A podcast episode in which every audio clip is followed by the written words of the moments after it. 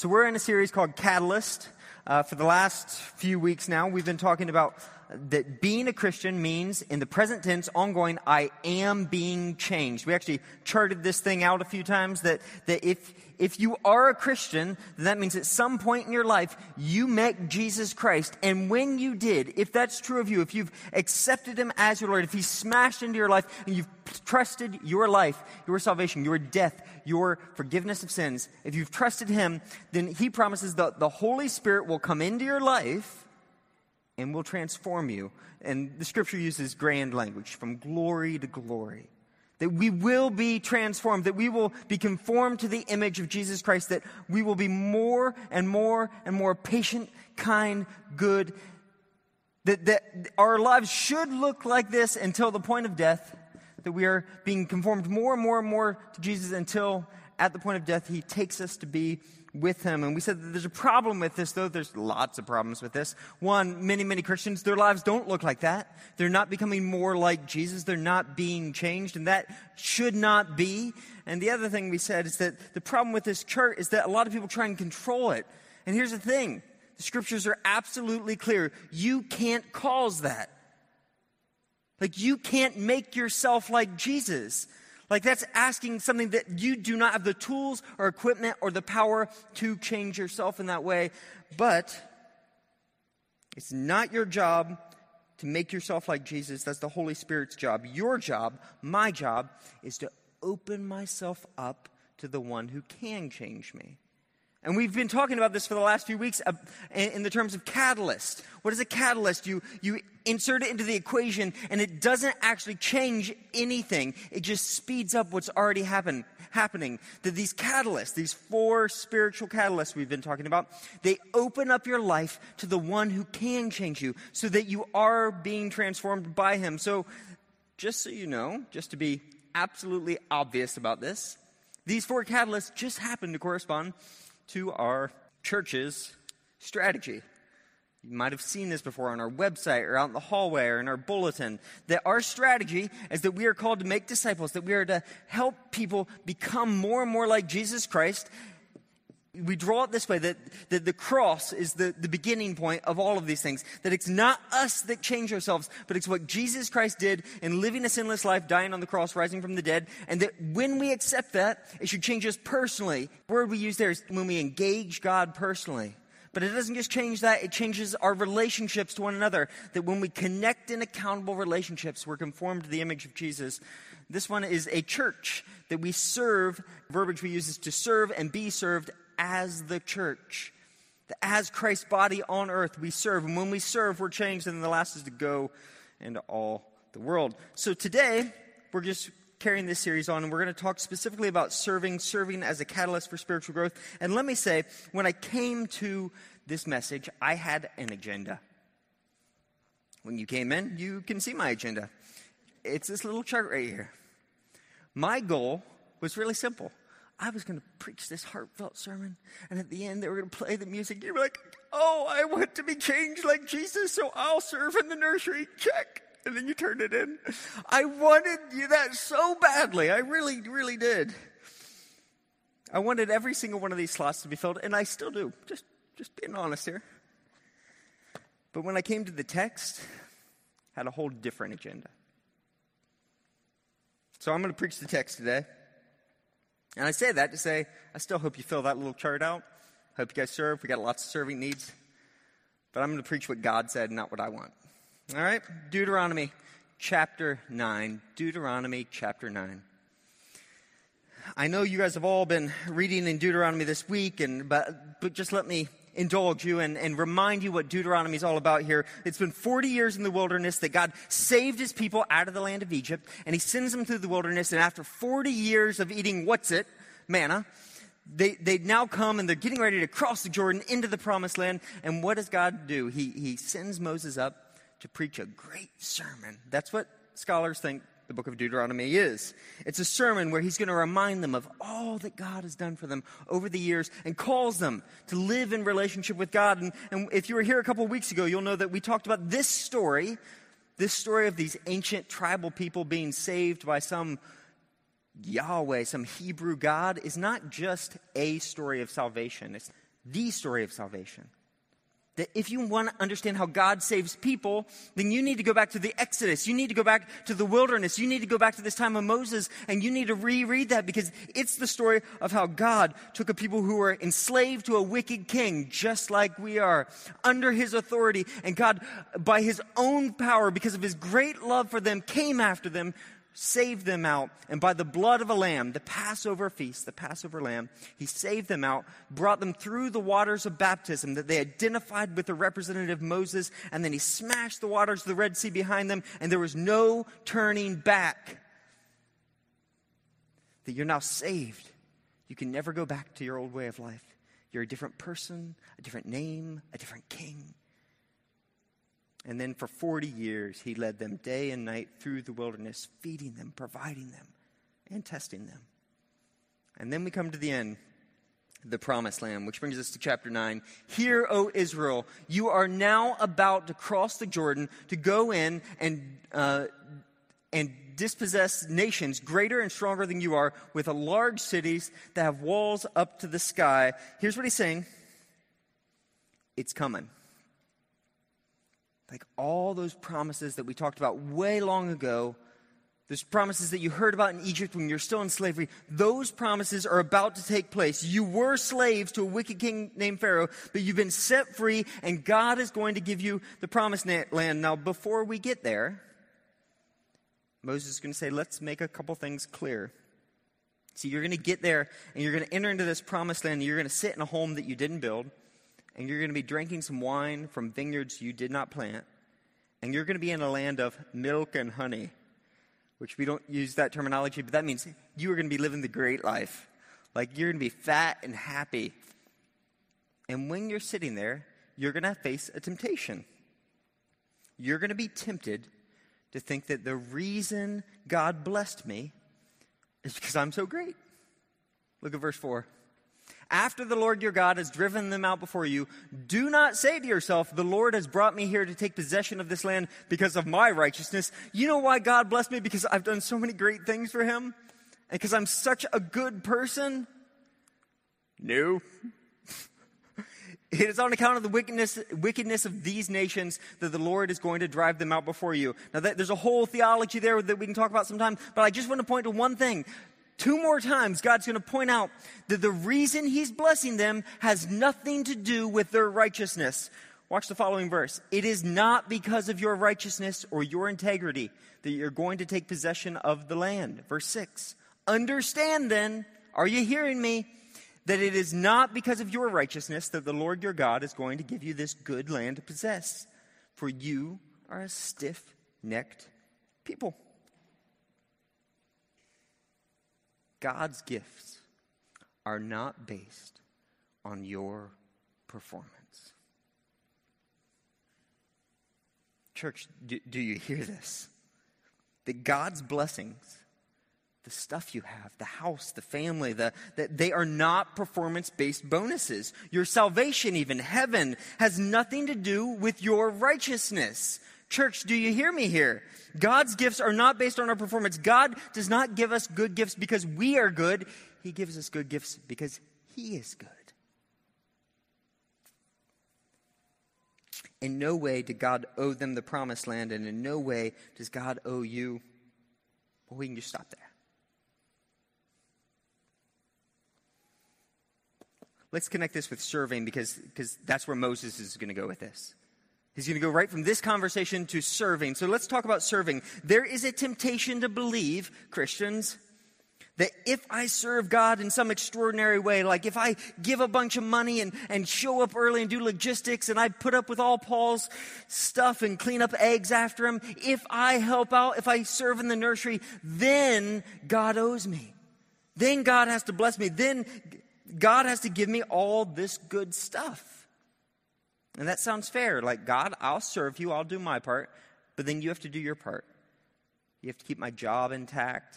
You have to give me a good house. My kids need to get A's and be on the varsity team.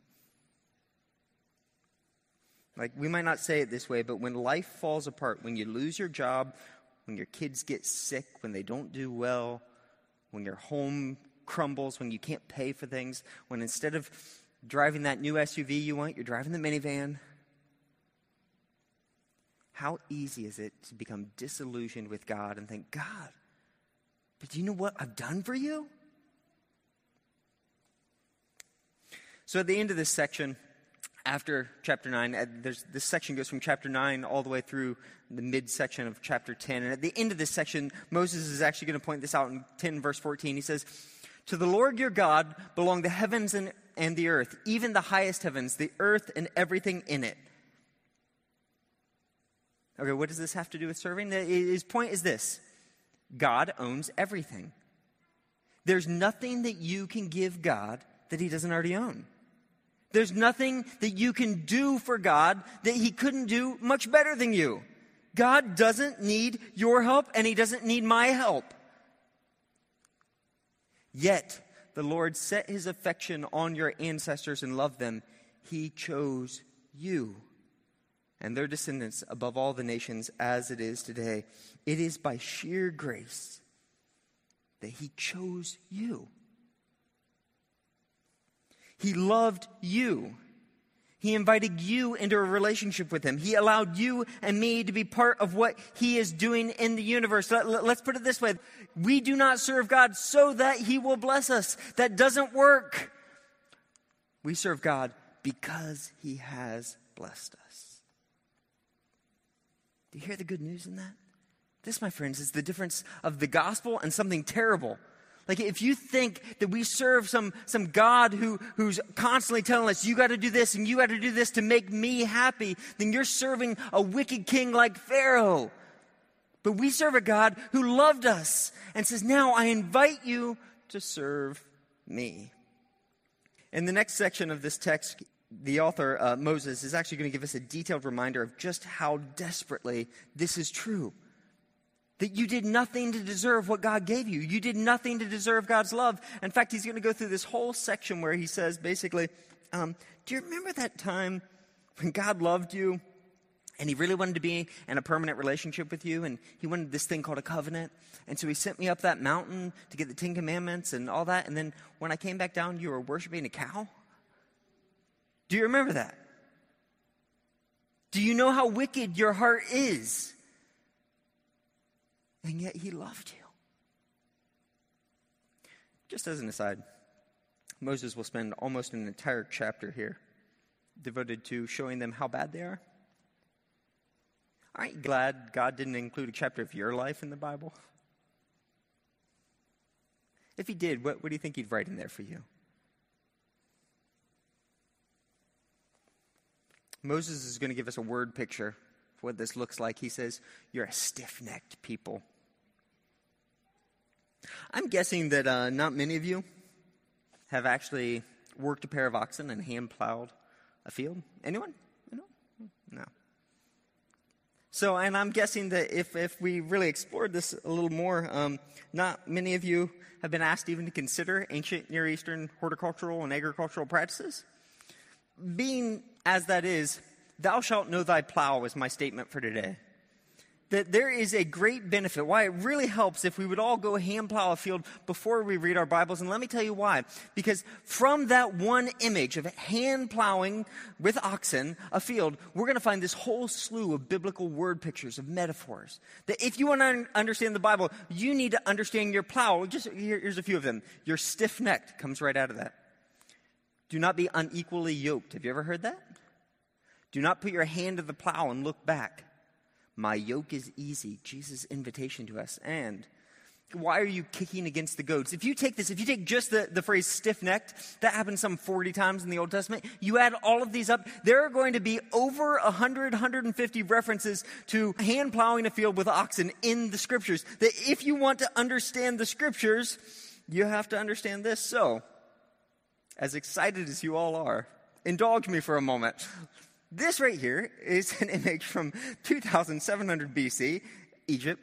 And this is um, early, kind of a prototype of plowing right here. And remember, they were captured by the Egyptians. The Egyptians were kind of the first ones who started hand plowing.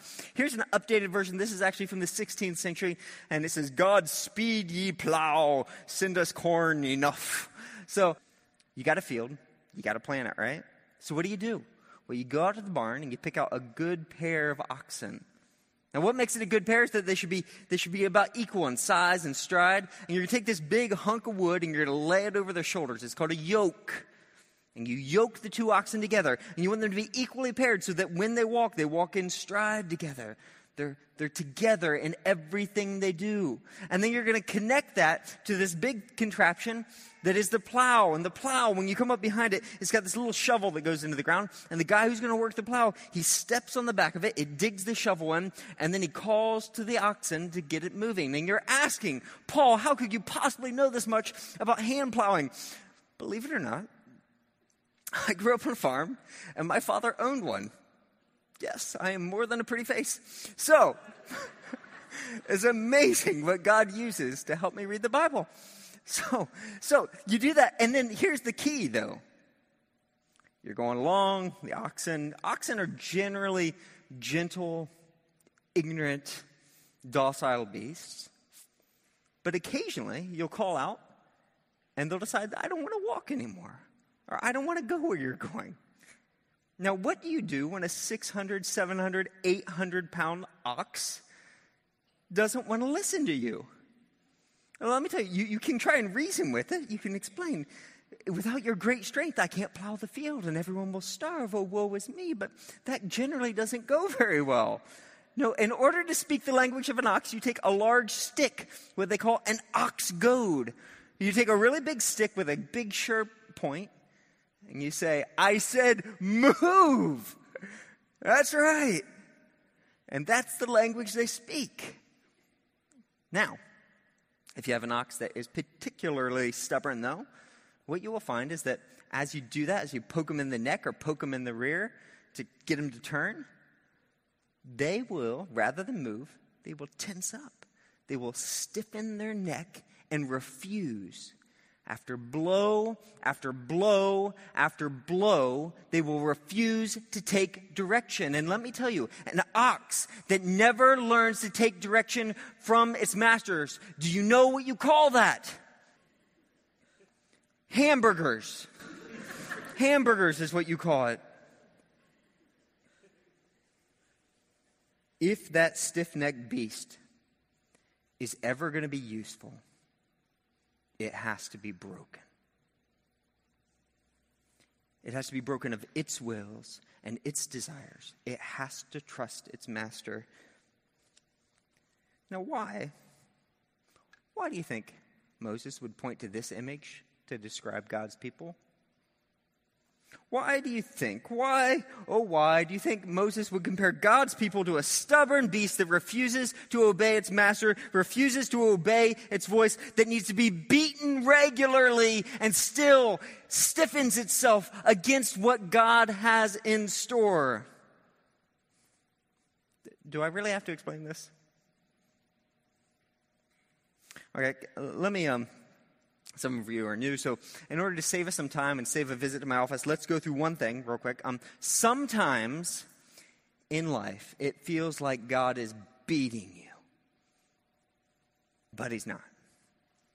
I mean, Job, Naomi, Paul, Jesus. I mean, you can think Jeremiah. I mean, you go through the Bible, it is full of people who suffer and, and on no account of themselves.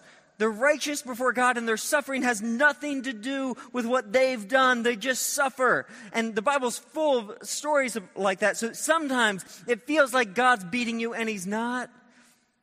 But sometimes it feels like God's beating you because He is. Is that, is that okay to say?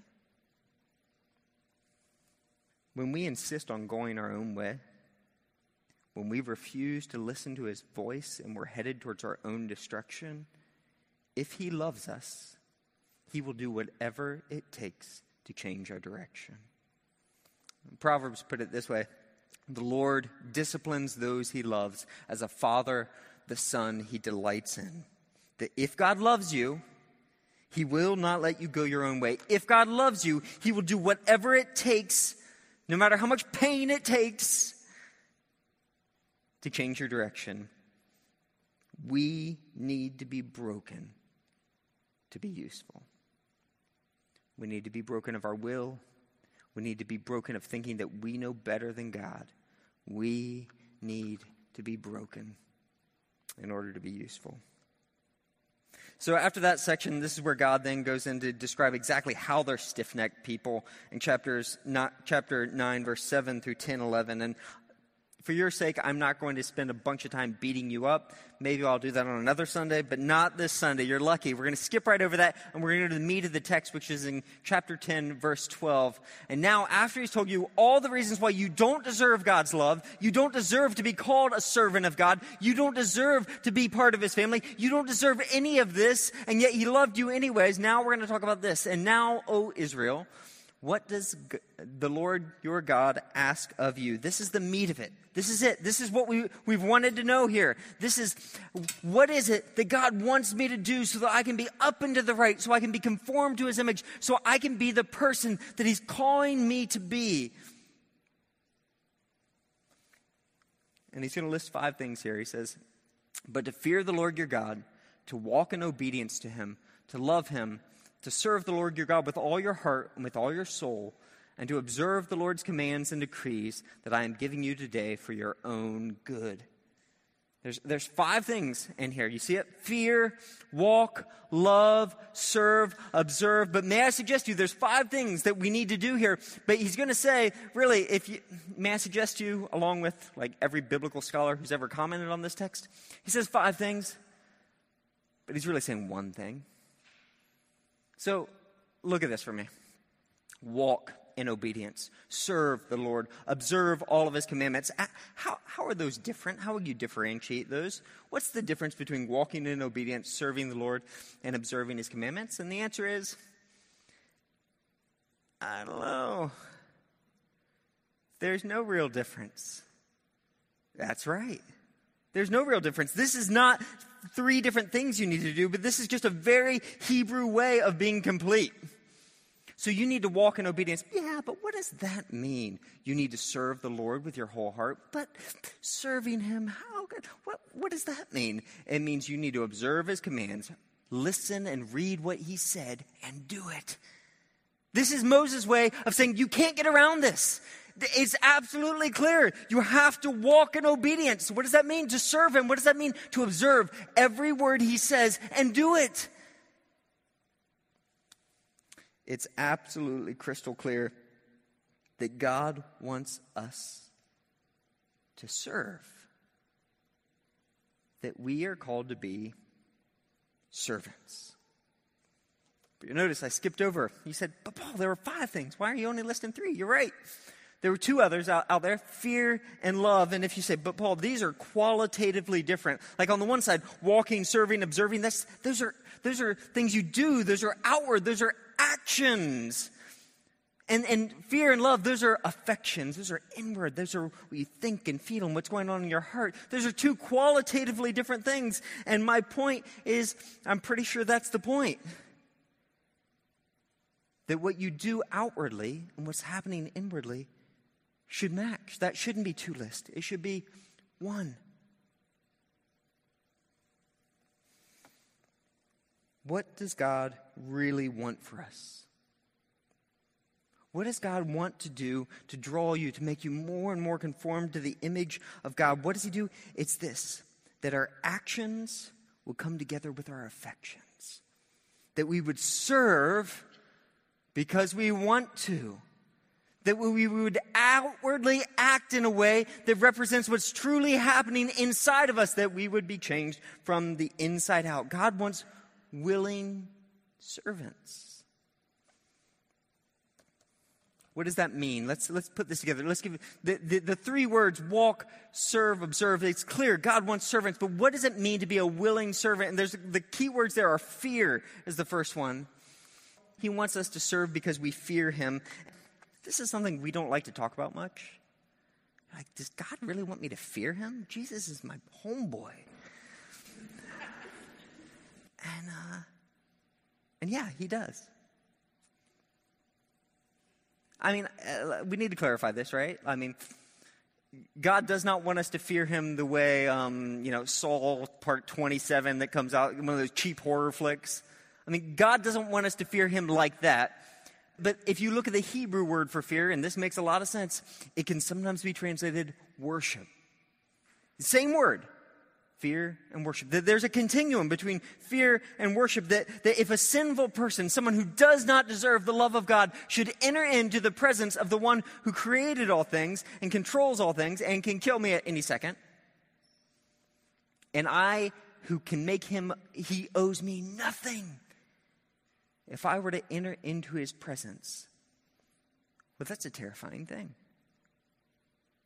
But here's the deal when you enter into the presence of the one who can destroy you, who's over all and controls all and knows all, and you have no secrets with him, and you have nothing to hang over his head, and there's no way to manipulate him or control him. He just is.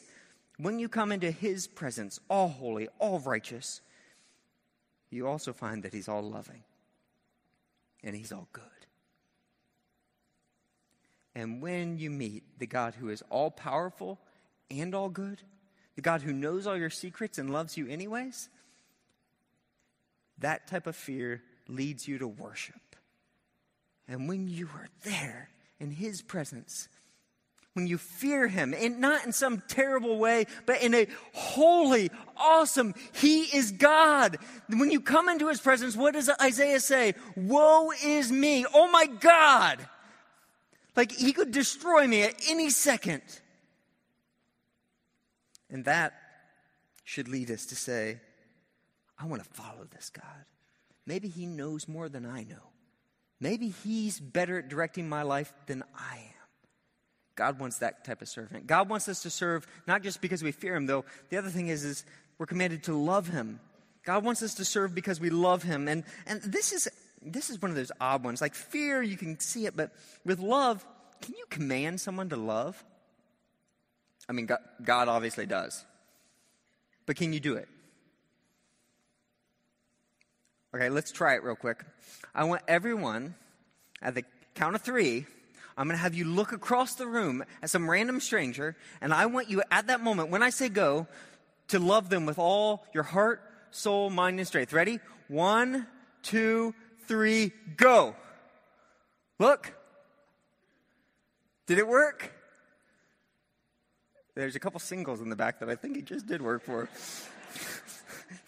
no is the answer for most of us. No, that didn't work. And the reason is, is because love is not just something, it's not just an act. It's something, not just something you do, it's something internal. It's in some ways something you can hardly control. You can choose to act in a loving way. Listen, I grew up in the 90s. I know that love is a verb. Those of you my age probably know that reference. But, but it's more than a verb, friends. Okay, so if I come home and Jenny says, You know, Paul, I've really thought about this, and uh, I haven't loved you in any way, shape, or form for years. I don't feel anything about you, but I've decided, because I'm a godly woman, that I'm going to act in love until you die, anyways. I would be crushed. Like, do I want her to act in loving ways? Yes, but that would be so empty, so hollow. Like, I don't want your empty acts of love, I want your heart. And this is what God wants. He doesn't want servants who are like begrudgingly, you got to do what I said. Oh, God said go to church. God said read the Bible. God said give away money. You got to do it. He wants people who love Him. He wants your heart. It's not enough to act in a loving way with your spouse, and it's not enough for God. So, if we stopped right here and we talked through those things walk, observe, serve you might just think that God wants a bunch of servants, but that's not the whole picture. God wants our hearts, and He doesn't just want this because He needs glory, although this is all for His glory, but God wants us to serve for your own good. Look at this. All of this that's leading up. What does the Lord God want for you? He wants you to fear Him and to walk in obedience, to love Him, to serve Him, and to observe Him. And when you do that, it's for your own good. Let's be clear.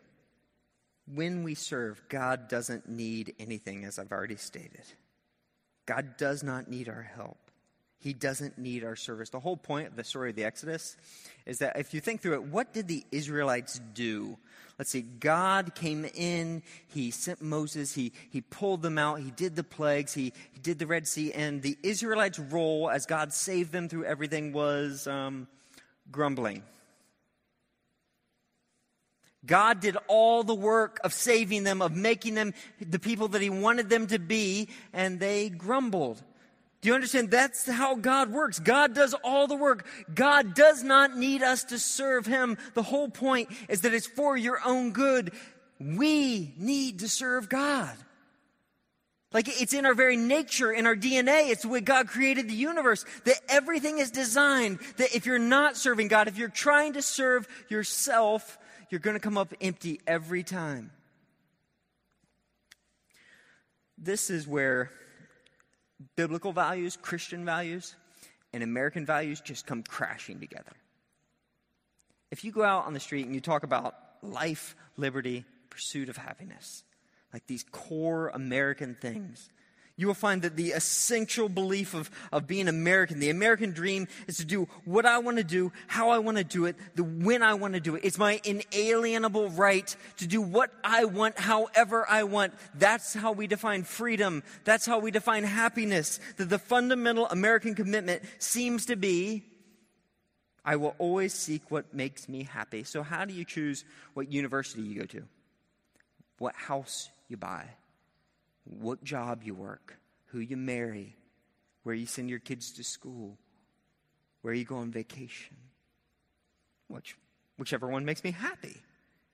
And if for some reason one of those things, the school, the house, the spouse, if one of those things doesn't make me happy, there's something fundamentally wrong. I need to trade it out because life, the purpose of my life is to seek this commitment of my personal happiness, my personal freedom. And when we come to the scriptures, Moses is going to say, no, your life is not about that. It's about fearing God.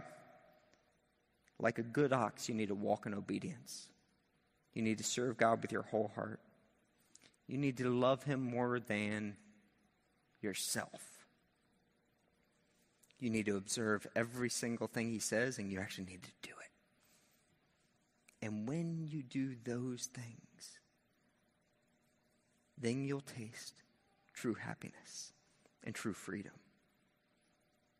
Your job in life is to be a servant, to be God's servant, to be willing and wholehearted in your service to Him, that seeking your own freedom and happiness is the surest way to not find it. If you're not used to coming to GVF, you're probably used to those pastors who tell you how unimaginably valuable and precious you are and how lucky God is to have you. Sorry, you're at GVF. you're like, I was happy before I came in here. What happened? Okay. The scriptures, though, just don't give us that picture. That happiness is not making you great, it's making God great. It's when you give up making yourself great that you can actually be happy, that you can actually be free from, from constantly chasing after your own desires, which change and fick, are fickle and will destroy you if you just let them go forever.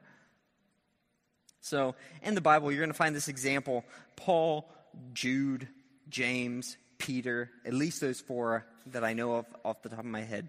When they describe, when they self describe, like, who are you? What is your role? Do you know what they call themselves? It's not just servant, it is slave, doulos, bondservant. So, Paul, who are you? I'm Paul, slave of Jesus Christ.